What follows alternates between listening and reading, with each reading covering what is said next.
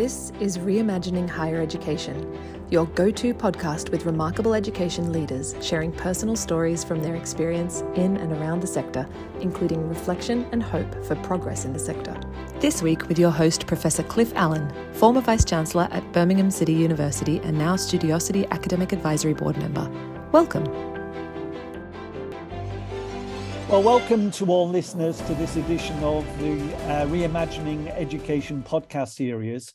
Uh, and today we'll be exploring aspects of the university student experience, where we hear from students themselves. So I'm absolutely delighted to welcome two students currently studying in UK universities. First, we have Lisa, who is a second year student currently studying health and social care and Tinuola, who is studying international business studies and uh, human resources, and she is studying at master's level. So it's great to have you both joining me today. Uh, welcome. Uh, and it'll be really interesting to hear what you have to say about university life in the way that you currently experience it.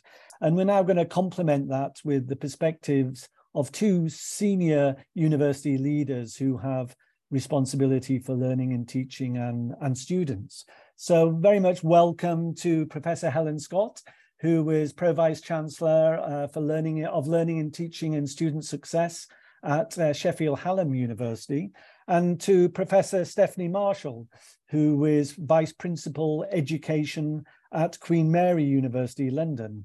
Well, it's great to have you both with us today, uh, bringing your extensive experience and knowledge of uh, focusing on the student experience in a number of universities and also at a, at a national level as well. What I'd like to do, first of all, is uh, to kick off uh, kind of reflecting on a wider context of 10 or more years of a growing focus around the student experience driven by national policies. We've seen greater focus at university strategic priority level and in terms of practice as well around the student experience. So it'd be really helpful to know what sort of reflections you have on what the big changes from uh, have been from this growing focus on the student experience. Maybe starting with you, Stephanie.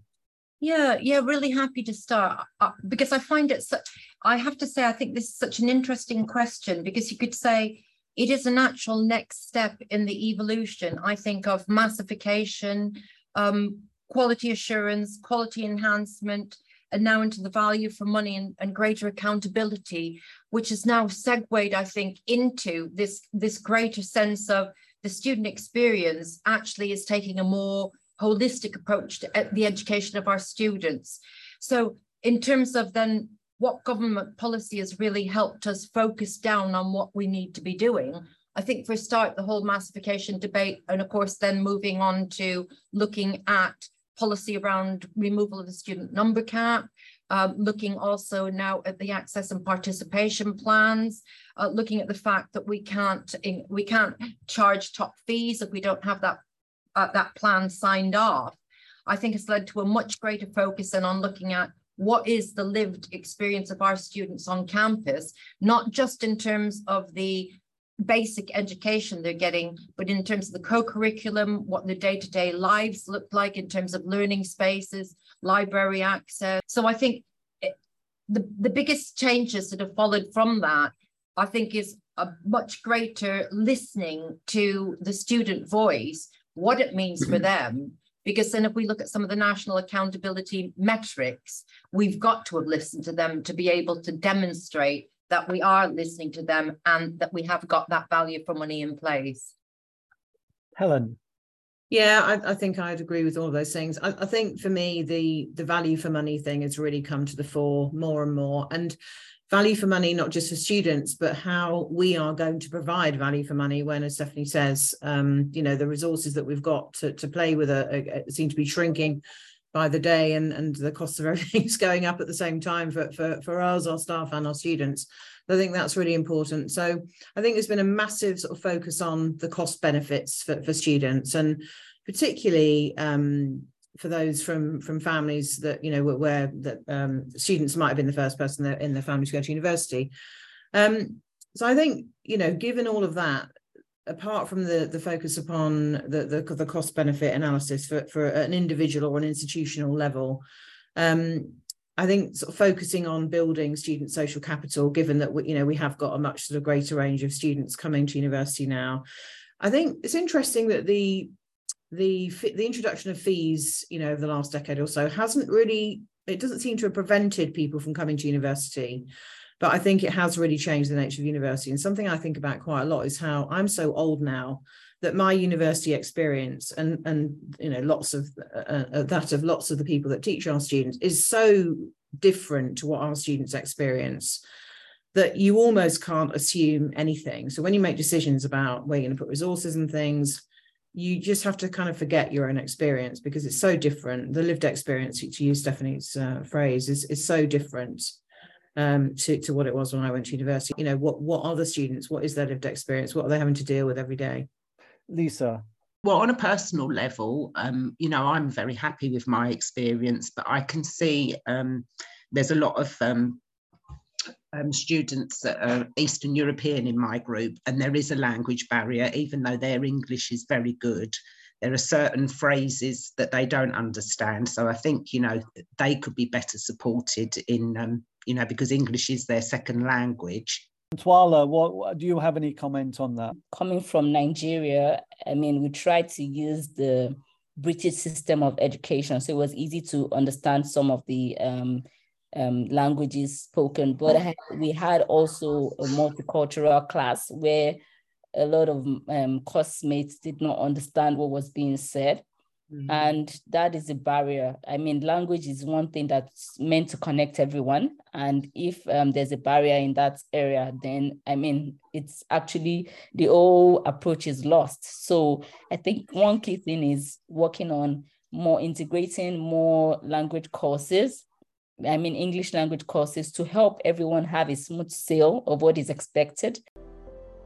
Both of your institutions, of course, have very diverse student populations with very different backgrounds, a wide range of different mm. backgrounds, and therefore very wide range of differing expectations and needs. Yeah, I think we're having to make so many difficult choices um, about where we put our energies and our resources because we can't uh, do everything for every every single student. So I think if we think about the the cost of living work that we've done, we've, we've really tried to you know find out from the students again not make assumptions but really try to work with them to find out what would make a difference you know so if we if we have special offers in the cafe is that something that mm. you're going to be able to take you know have the benefit of because if you're you know if you're not kind of being on campus all day every day well then is that going to make a real difference to you or can we give you help with travel if you're a commuter student so i think it's a real balance it's a very difficult balance i'm not sure we've got it entirely right yet and it kind of changes all the time um, so really trying to be quite sort of um, thoughtful and reflective and evaluative in a very systematic way of, of what has made a difference. So,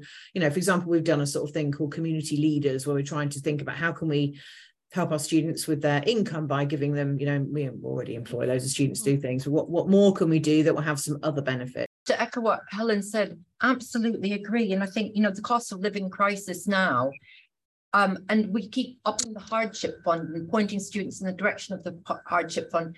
But what strikes me is students don't know how to navigate their way sufficiently well around the web, no matter how much we put it to the forefront, mm. and to appreciate actually it's there for them. You know that we're trying to make sure there aren't barriers to accessing funds such as the hardship fund. Um, I think because the unit of resource has gone down so tremendously, this echoes really what you were saying as well, Helen, in terms of the evaluation frameworks. And I think the, one of the things that has been really useful about the access and participation plans is having to set up the overall evaluation and impact framework, which I think should sit across everything. Yeah. I mean, it's still, you know, I still think APP should be part of the TEF. Um, and I won't drive that or argue that here, but I think the whole evaluation of what's working, what is the impact, because we've got to think about where are we getting the biggest bang for our buck. Yeah. Because you know we've got big financial constraints. That's not going to change any I, any time in in in I think my career, um, and therefore what what are students saying and what is demonstrable in terms of where we are making a real difference for students. I, yes, I I, I agree with that, but in but kind of making a real difference often is you know, uh, it's quite challenging when you have very different student needs or different types mm, of needs mm. with the mm. range of student populations. In both of your cases, uh, you're you're bringing sort of in some ways distinctive needs into into the university experience lisa coming in as a mature student Tinuola coming in as well having worked and coming in as an international student do you feel that your your experiences were that you know the the the diversity of your needs were being recognized mm, okay to be quite frank, I would say maybe I downplayed what I was expecting before coming here. As an international student, yeah, you have an idea, but you really don't know. There's there's theory and then there's practical. So trying to merge the um, gap between the theory and practical was where the issue was. And I mean, there was a lot of hassle at that point, trying to settle in, trying to get the hang of things. Another thing is um, I got into um, my studies like maybe four weeks into the time. So I think that also, not because I wanted to, but somehow as an international student, you have to look at visa challenges and all those. I came with um, a dependent, my husband, and you know, fine. We and we have a one year old at the time, so it was um, kind of him trying to help me balance the whole process and understanding what was required. And I mean, at that time, I was still nursing my baby. So trying to wake up at night, do my assignments, nurse my baby. I mean, it was very hectic.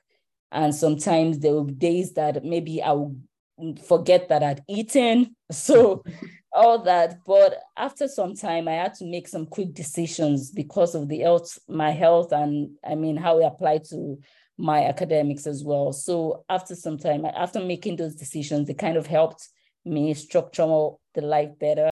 Uh, there was a bit of um, challenge when it concerns um, getting one-on-one sessions with um, tutors sometimes, because uh, I would say there's no perfect system, and I know that um, uh, tutors are really busy with a lot of workload and I mean, so it was sometimes challenging to get a one on one time with your tutor and get them to understand what your needs were. But in terms of the social aspects, the welfare, student services, I mean, responses were always quick and um, swift. But sometimes eh, it differed in the area of meeting tutors. Tutors sometimes, because of workload, responses could be very slow and most times it leaves students panicking because you, you want to get an answer to for your needs. And because you're not getting immediate feedback, it creates a kind of um, gap. Lisa, what about yourself? I mean, do you think there's a kind of good recognition of the balance required for, you know, coping with a wide range of uh, different student needs?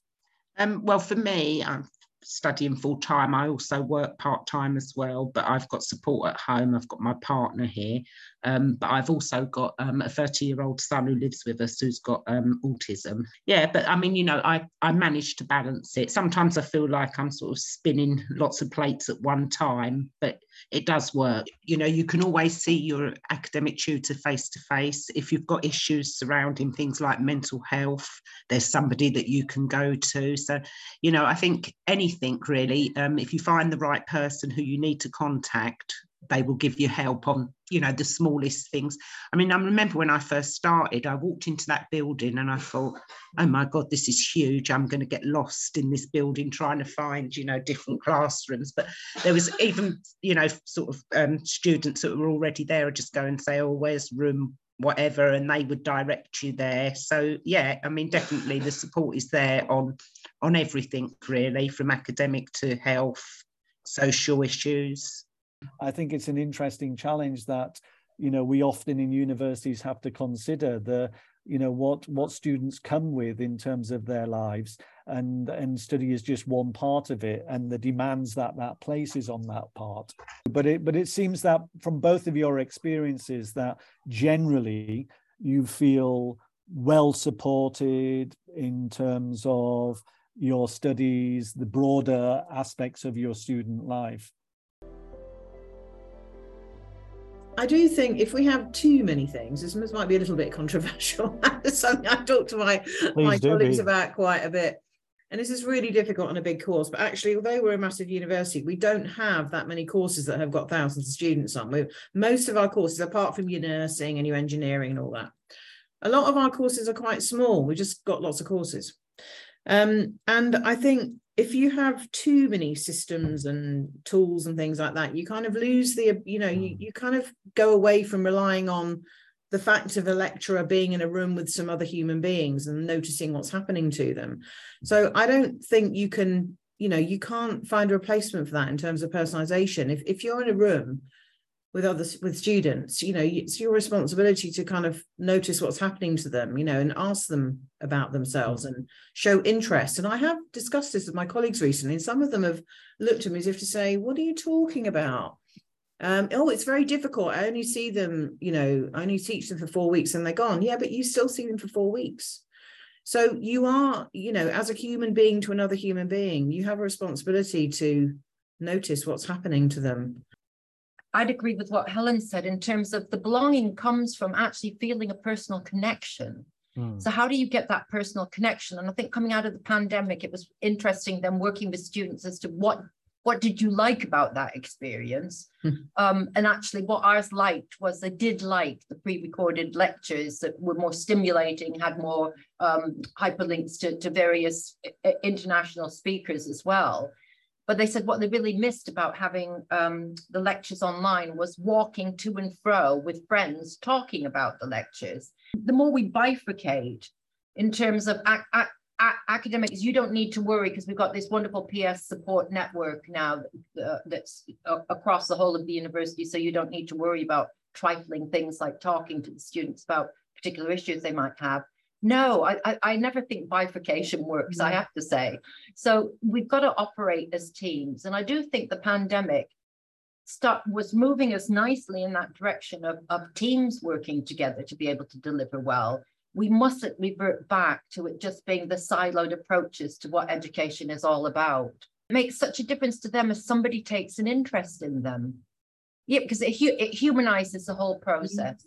Is that and so Helen, you uh, you've done quite a bit as well at, at, Sheffield Hallam on this integration of services, support services with sort of academic skills as well. I mean, you don't yeah. necessarily see them as separate; they're one of the same thing. I think, in my experience, students will you know, as we started by saying that they have expectations about th- certain things being available to them. And obviously, when they come to university, there'll be things they're used to having in their previous life and things that they've never heard of before. And I think some of them are really, you know, they get really good at kind of, um, you know, taking all the opportunities that everything of everything's offered, which is fantastic. You know, it's really that's, that that makes me feel really happy if I find out that, you know, the the rate of book like you know loans from the library's gone through the roof. I think, wow, in the end they'll go to people who they know will help them you know so they might have a personal tutor or a, a this tutor or that tutor or an you know they will they will find the ones the, the people that they find really helpful and then they'll go back to them and go back to them go back to them so i'm not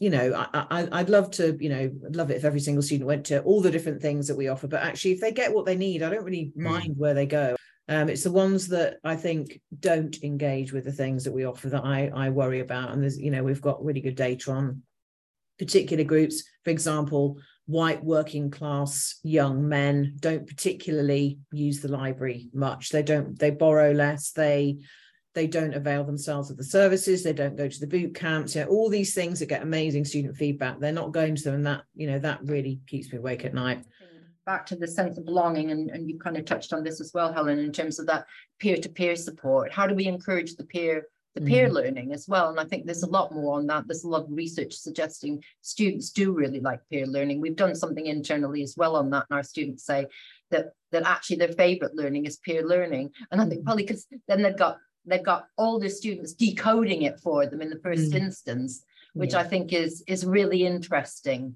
I think it kind of underpins the the value we have in the, the, our student bodies in terms of what the students themselves can do to help other students. Think a lot of the younger ones are less confident in seeking support. And I'm um, student rep for my year group, and they come to me with like academic questions, and I say to them, "Well, I can't really answer those for you, you know, but I'll direct you in the sort of area that you need to go." And a lot of the times, you know, if we're in a lecture, they won't speak out or put their hand up, and then um, I'm quite vocal, and I'll put my hand up and ask a question, and then afterwards they'll say to me things like, "Oh, I'm so glad you asked that because you know I was lost on that as well." So yeah, I think maybe it's to do with their age. I don't know, but a lot of them won't speak out. Yeah. So it is. So would you say it's not necessarily a problem of the lack of service? It's more about having the confidence to to access it and use definitely, it. Definitely, definitely. And Tinuola, what, what do you have any comment on that? Um, I would say my experience is sort of um, similar to Lisa's because I was also the student rep. However, I had occasions because um, a lot of students in my year group have language barriers. So it was it's kind of difficult for them to understand what's being said. So when questions are asked, um, most times I'm quite vocal. So yes, I ask questions and they come to me. But the what I try to do is I kind of put them through because a lot of them feel because of the language barrier, they cannot interface with even the academic team. So it's a bit difficult. So they want someone that can explain it to them in their own words and break it down to very sim- simpler ways for them to understand. Um, as an international student, trying, um, I mean, you don't know the process all on your own, and there may be someone that is more knowledgeable than you are. So trying to be part of a bigger community helps you to integrate better and get um, a fast grasp of thing, and things. I know that when I got into school, um, uh, everyone tried to do things on their own because we didn't know ourselves. But eventually, when we got to know each other, uh, it became easier to, I mean, kind of collaborate and put forth ideas and get a better grasp but when you're doing it alone, it really doesn't help. I mean, mm. sometimes you may need one idea from someone can just pack something in you and then you know that oh this is the, the route i'm meant to take but most times when you're doing something on your own eh, you can't share your thoughts with somebody else and then they are your thoughts so you don't know whether you're actually saying them right or you're actually going the wrong way so it's mm. always better to collaborate and be in a larger community I think what both of you have just done is to uh, illustrate the the importance of student reps uh, and course reps uh, because you're both obviously fulfilling the role incredibly successfully in, in representing the voice and the views of students in actually translating their concerns, their issues, because you obviously both have the confidence to do that. And so you can speak on their behalf both of you have kind of touched on the importance of listening to students, uh, what we now call student engagement, uh, this kind of wider concept of students as partners. And and is this is this a reality or is it still a bit of rhetoric in terms of what goes on? I mean, how are you both engaging with your student bodies and actually responding to what they want? I guess I've been in role five years, and when I came, um, part, part of my pitch for the role was that I wanted to look at student co-creation because I felt that was a way to get students really, really engaged.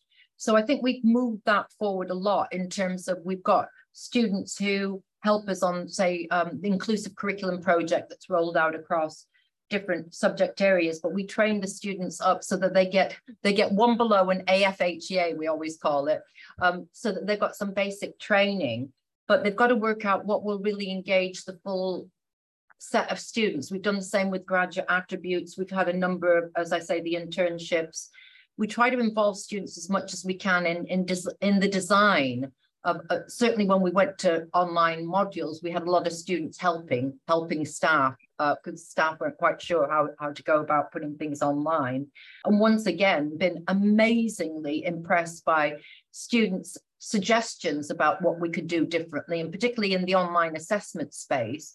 You know, hmm. they'll come up with ideas that are far more sophisticated than the academics would in terms of you really want to discuss test these learning outcomes, this is what I suggest you do. I think student engagement is really important because it encourages the deep learning, it encourages um, I think a it raises the worth of their academic endeavor. So it isn't just a utilitarian act going to university to get a degree. It's much more about um, the whole person developing and, and then the, the whole social capital piece and, and feeling that more confident going out into the world once they graduate. And are they are they genuinely responsive to the concept of co-creating and kind of helping to design services or responses to service or even academic programs? I mean, how how deeply involved do they become in this concept of co-creation?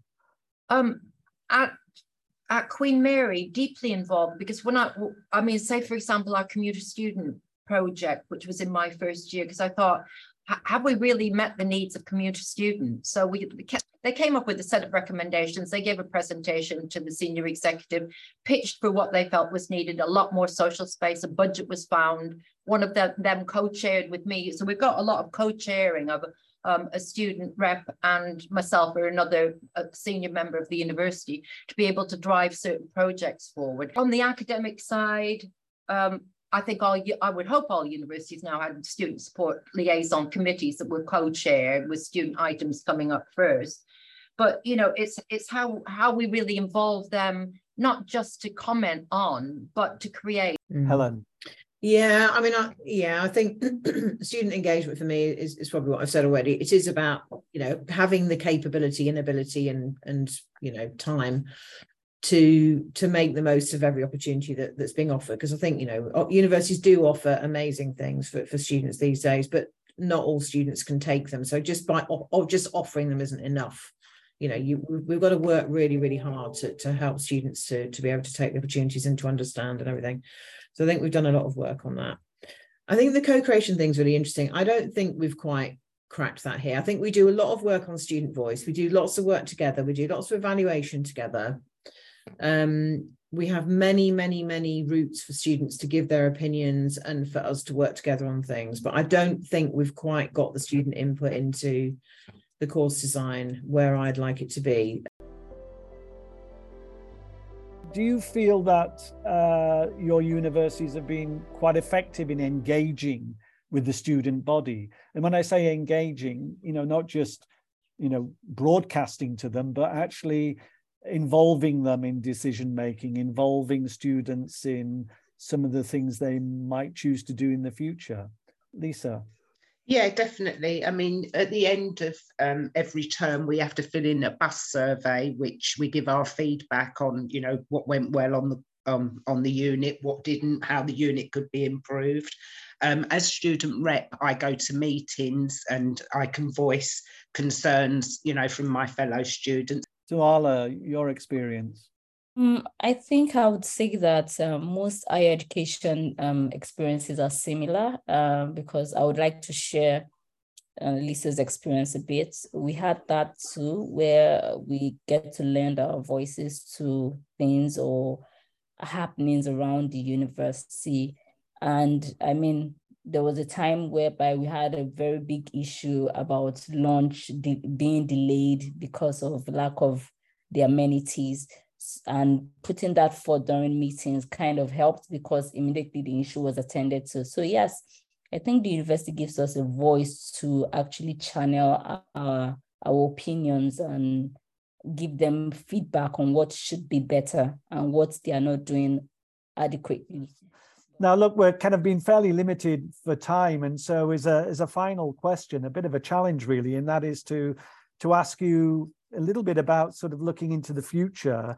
Uh, if if you could, you know, just think of one thing that you think would be a a key and quite a big challenge facing student experience over the next three to five years. It can be at your institution or it can be nationally or internationally. Certainly AI. And mm. now, you know, the whole that whole piece, that paradigm shift that's got to come about now that we are confronted with um, chat GPT, for example, um, Chat GPT-4, and, and various other um, AI platforms like that. And the thing that I think is exciting about it is, although it comes with massive challenges, is we've really got to rethink our learning paradigm, where formative assessment sits in there, how we facilitate students knowing how to embrace AI so they're well equipped going into whatever the future holds. Yeah, I think that's a really good one. I think the kind of related one to that would be for me our staff um, because and you know how do we how do we attract and keep and develop and support and challenge all those all those things for our staff mm. to keep up with mm. the likes of AI and, and any other things that we don't we, our, our imaginations haven't we don't know yet what's what else is going to happen there'll be loads of things so I think um I I think there's lots of things that are possible that we can do, but without the sort of investment in our staff and support for our mm. staff and bringing them along with us, I think that that's a massive challenge for me. Yeah, um, yeah to, to enable us to do all the exciting things we want to do for students. Yeah. Lisa. For me, I would say more modern facilities because parts of the building are quite old and, you know, don't look very um, very nice, shall we say, and other parts are modern. So I would say to you know to have modern facilities across the board really which is not a huge thing but you know it's just a nicer place to study if you're in a nice room with good um, good facilities for me it will be in the area of academics when it concerns assessment i mean the assessment process is already tedious on its own and sometimes when it concerns feedback okay for example let me cite um, some cases where you have students who believe that they have put in all their best in trying to give the best work that they can. And when they get feedbacks, they are kind of vague. So they really can't get enough adequate pointers to know, oh, okay, what should I do better? Or what, where should I go from here? Or how do I apply this in my next um, assessment? So sometimes the feedbacks can be so vague. And because you maybe for those that are really concerned with learning, most times it's kind of a discouraging thing because you come to maybe after seeing your assessment, you come to lectures and you're like, oh, I don't even want to listen because I mean, I don't know what's going to happen. They are not giving me adequate feedback. So why should I be interested in this also? Because if I do anything, nobody is giving me answers that I need. So I think the one thing for me will be in the area of giving adequate feedback during assessments Terrific. Well, you've both just highlighted two interesting and often critical challenges in facing university leaders. One is to keep investing in the capital infrastructure, making sure students have fabulous environments, buildings, equipment, facilities to study in, and also the kind of perennial issue of assessment, making sure it's relevant, it's authentic, and providing the feedback to students so you can actually you know ensure your your learning continues and you are effective learners. You know you need appropriate feedback to do that. Look it's been marvelous i knew when i invited you to to to take part in this that there'd be um, you know a rich blend of information knowledge and experience brought to it. Thank you so much for your perspectives and your views and uh, it's been marvelous having you on this podcast. Thank you. Cliff. Thank, Thank you. you. You have been listening to Studiosity's podcast, Reimagining Higher Education candid conversations within higher education, sharing stories of leadership, change, and best practice in teaching and learning. Visit studiosity.com. A note that this interview recording is not representative of the entire student and staff experience.